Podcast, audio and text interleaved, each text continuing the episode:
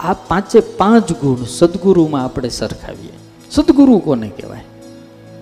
સદગુરુ જ્ઞાનની શ્રેષ્ઠ ભૂમિકાએ બેઠો હોય, વૈરાગ્યની શ્રેષ્ઠ ભૂમિકાએ બેઠો હોય, ત્યાગની શ્રેષ્ઠ ભૂમિકાએ સદગુરુ બેઠો હોય. પણ કોમળ ન હોય તો એને સદગુરુ ના કહેવાય. સાધુ કભી કઠોર હોઈ નહીં શકતા. तुलसीदास जी ने कहा संत हृदय नवनीत समाना साधु का हृदय नवनीत એટલે माखन जैसा कोमल होता है और तुलसीदास जी को हनुमान जी ने कहा कि तुलसीदास जी आप कुछ कम बोल रहे हैं साधु तो नवनीत से भी ज्यादा कोमल होता है તુલસીદાસજી હનુમાનજીને પૂછ્યું, એમ કેમ? કે, માખણને તો એને અગ્નિ લાગે, ત્યારે ઓગળે. સમજાય? માખણને પોતાને ગરમી લાગે, ત્યારે એ પીગળે. જ્યારે સાધુ તો બીજાને ગરમી લાગે ને, તો એ પીગળી જાય. આ સાધુ. દુઃખી બીજો થાય અને ઓગળે સાધુના હૃદય કોઈ ભગત આવીને કહે સ્વામી, તકલીફ છે, મુશ્કેલી છે, કંઈક કૃપા કરો. તો એ સાધુ ભગવાનને પાંચ માળા ફેરવે. એની માટે બાધા રાખે. એ સાધુ. એ સદગુરુ.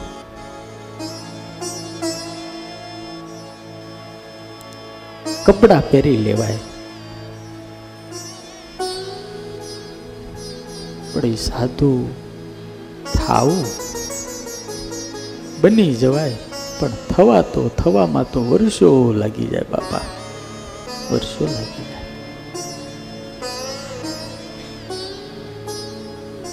સાધુનું હૃદય કોમળ હોય, એકદમ નવનીત માખણ જેવું કોમળ.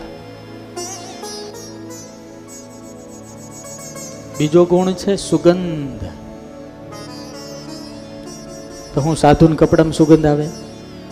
સાધુના શરીરમાં સુગંધ? નહીં! એના ચરિત્રની સુવાસ જગતમાં ક્યાંય ને ક્યાંય પહોંચી જાય યાર. એના સત્કર્મની સુવાસ. એના કોમળ સ્વભાવની સુવાસ. એટલે કોઈએ કહ્યું છે, અત્તર છાટી છાટી મરી જાવ ને, અત્તર છાટી છાટી મરી જાવ. તો કોઈ દાડો રાખમાંથી સુગંધ ન આવે. આપણે મરી જાય ને પછી રાખ કોઈ શું કે તો સુગંધ આવે. પણ એટલું યાદ રાખજો, સત્કર્મ કરતા કરતા જો તમે જતા રહ્યો ને, તો તમારા જીવનમાંથી એવી સુગંધ આવે આ જ દિવસ સુધી નરસિંહ મહેતાની સુગંધ આવે છે આપણને.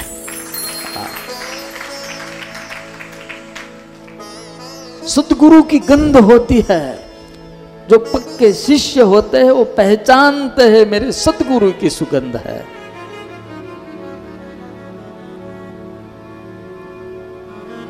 અને પોતાનો ગુરુ એના ગામમાંથી નીકળ્યો હોય ને ખબર એવી ન કરી હોય ને તો એને તે દાડે ભણકારા વાગે કે ગુરુ આવ્યા હશે આ આ- આ આ શ્રેષ્ઠ શિષ્ય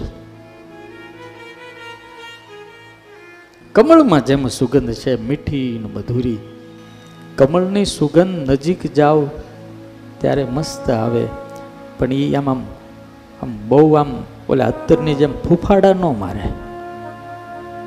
એકદમ મીઠી સુગંધ હોય. ત્રીજી વસ્તુ છે રસ. સાધુ ત્યાગી હોય, સાધુ વૈરાગી હોય, સાધુ નિસ્પૃહી હોય, પણ લુખો ન હોય, કોરો ન હોય. ન હોય. નિષ્કુળાન સ્વામી કેટલા વૈરાગી છે. કેવા વૈરાગી. પણ જ્યારે સ્વામિનારાયણ ભગવાનની સામે બેઠા હોય એટલે સહજાન સ્વામીની વગરી તડપે. એ રસ છે એનામાં. પ્રેમનો રસ છે ભક્તિનો રસ છે સ્નેહનો રસ છે નગર એને કોઈ રોટલા ને છાશ વગર કોઈ દૂધપાક આપે તો નિષ્કુળાન સ્વામીને ગમે નહીં. અને જેને જગતના રસમાં બહુ રસ છે, એને હરિના રસમાં રસ આવતો નથી. સમજાય? જેને આ જગતના રસમાં અતિશય રસ છે ને એને ઠાકોરજીમાં રહ ન આવે. કારણ કે એનો રસ એક વખત જે ચાખી જાય અને પછી આમાં રસ હોય નહીં. રહે જ નહીં.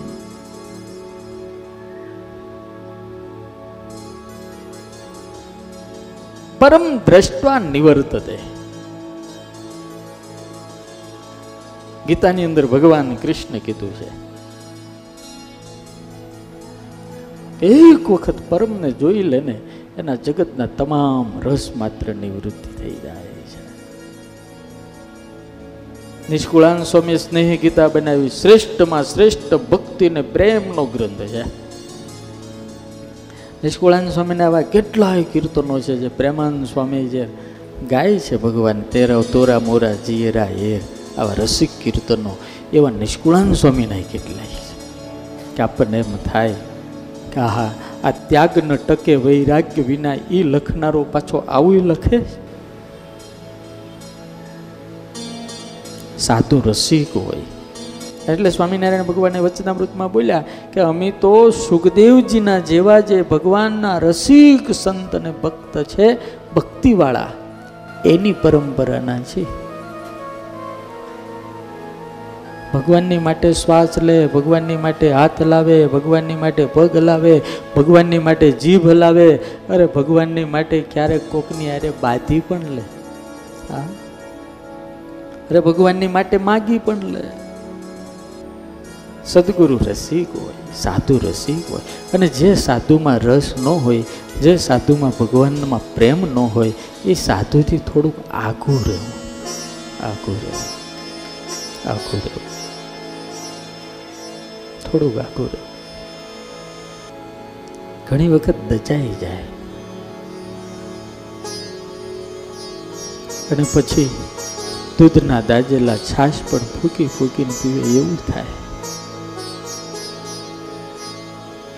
સાધુમાં ભક્તિ હોવી જોઈએ પછી સંતમાં રૂપ છે. કેવું રૂપ ખબર તમને? લૌકિક રૂપ નહીં. જે સાધુને ભગવાનમાં હેત છે, જે સાધુને ભગવાનનું ચિંતન છે એ સાધુની અંદર પરમાત્માની પ્રતિભા ઉતરે છે. એમાં આપણને ઈશ્વરના તેજનું તેજ એના મોઢા ઉપર દેખાય. અમારા ગુરુ અથાણાવાળા સ્વામી છ્યાસી વર્ષની ઉંમર થઈ હતી. ઠાકોરજીને અરે તદાકાર થઈ ગયેલા સાધુ પુરુષ, તદાકાર.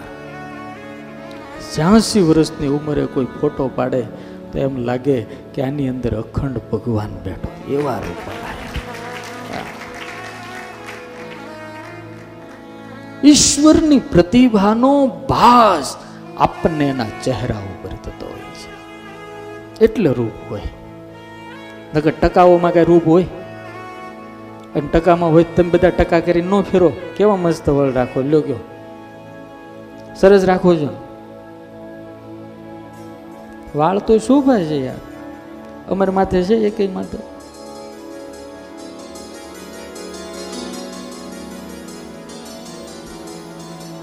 દર મહિને ઓલો વાણંદ આવે ને લઈ જાય. માંડ મહિનો થયો હોય, એ લઈ જ જાય. પગે લાગી લાગીને તમે ક્યાંક લઈ જાઓ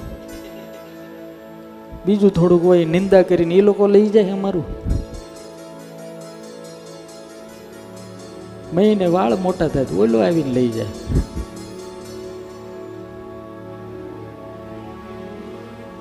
पर जो साधु भगवान के साथ लग जाता है वो स्वयं सुंदर लगता है बहुत सुंदर लगता है ઈશ્વરના તેજ અને પ્રતિભાનો ભાસ આપણને એ સાધુના ચહેરામાં એ સાધુની વાણીમાં એ સાધુના જીવનમાં થતો હોય છે યાર. જેને જોઈને આનંદ થાય, જેની યારે બેહવાનું મન થાય, જેને તમને મળવાનું મન થયા કરે સમજી લેજો કે હાડ માણસના હાલતા ચાલતા હાથ પગવાળા માણાની કરામત નથી, એની અંદર ઈશ્વર બેઠો છે એટલે થાય છે.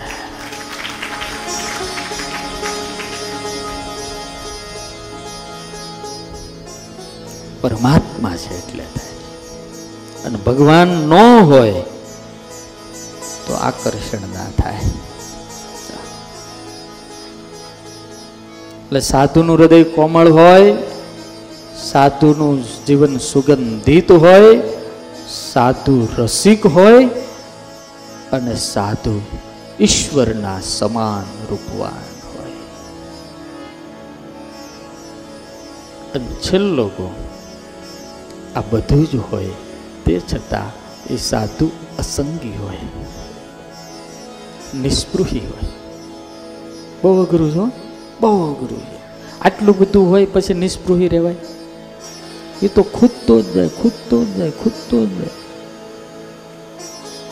પણ તે છતાં અસંગી હોય એને ભગવાન સિવાય કાંઈ ન હોય. એ બસ, ભગવાન ભગવાન. એ આપણામાં કાંઈક આવે ને, પછી આપણે બંધાઈએ છીએ બહુ.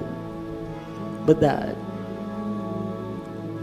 જેમ મોટા થાય ને જેમ મોટા થાય ને પૈસે મોટા થાય, માનથી મોટા થાય, સત્તાથી મોટા થાય, પછી મરવાનું ગમે નહીં. એ ખબર તમને? બહાર બહુ લાગે.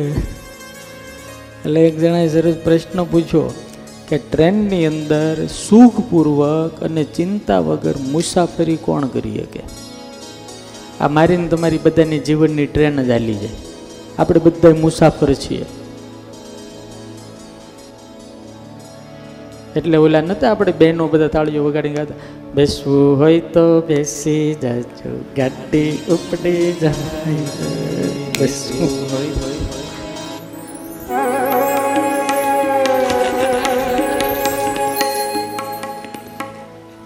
આ બહેનોનું સ્પેશિયલ ગીત, બેહવું હોય તો બેહી જાજો, ગાડી ઉપડી જાય સરસ છે. મારી ને તમારી આ બધા એની જીવનની ગાડી છે.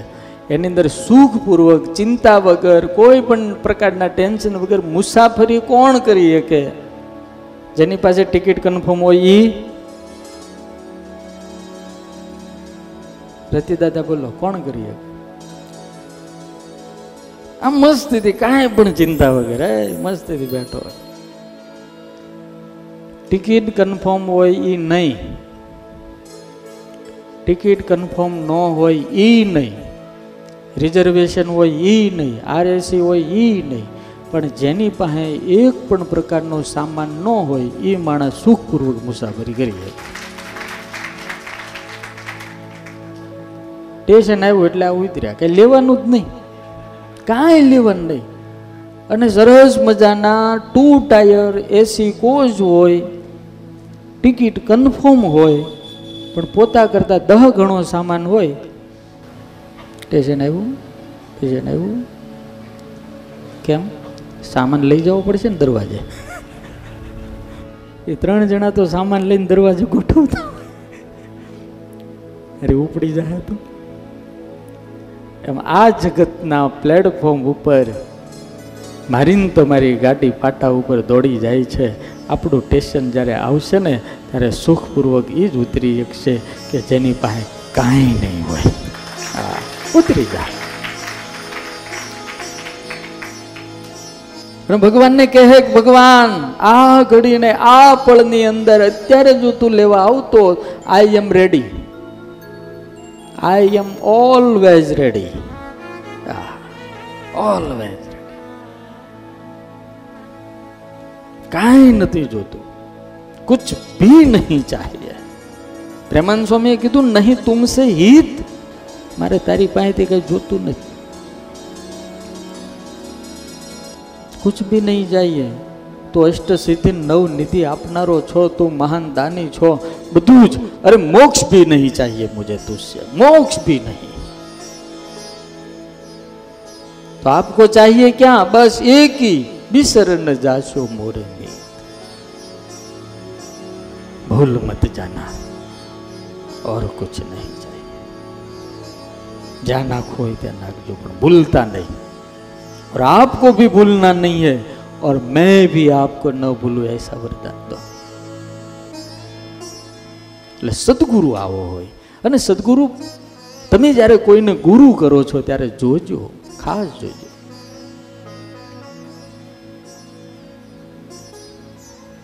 ગુરુ શ્રોત્રી અને બ્રહ્મનિષ્ઠ હોવો જોઈએ. શ્રોત્રી એટલે શાસ્ત્રનો અભ્યાસ કર્યો છે એને. વેદ અને ઉપનિષદને કંઈ જાણે છે. અને માત્ર જ્ઞાની છે, પણ જે બ્રહ્મનિષ્ઠ નથી, એવો પણ ગુરુ હારો નહીં અને ભગવાનમાં હેત છે. તમે એવું ક્યારેય નહીં માની લેતા કે જે વિદ્વાન હોય, જ્ઞાની હોય એને ભગવાન હારે સારું હોય એવું હોય જ નહીં. અમારા ગઈઢા સાધુ કહેતા હતા, શાસ્ત્રીને હો ગાવ અને પુરાણીને પચા ગાવ ભગવાનથી છેટું હોય. કેટલું? શાસ્ત્રીને હો ગાવ. અને પુરાણીને પચા ગાવ ભગવાનથી આગું હોય. આવું જૂના સાધુ કહેતા હતા. એટલે અમારે સંતો જે ન ભીણ્યા હોય ને, એ વિવેક સ્વામીને એમ કે પટતવ્યમ તથાપી મર્તવ્યમ. ન પઠતવ્યમ તથાપી મર્તવ્યમ, આ માથા જ કર્તવ્યમ આ બધા અમને ઉપદેશ આપે. આ હું ચોપડા લઈ લઈને આખો દડો મંડી પડો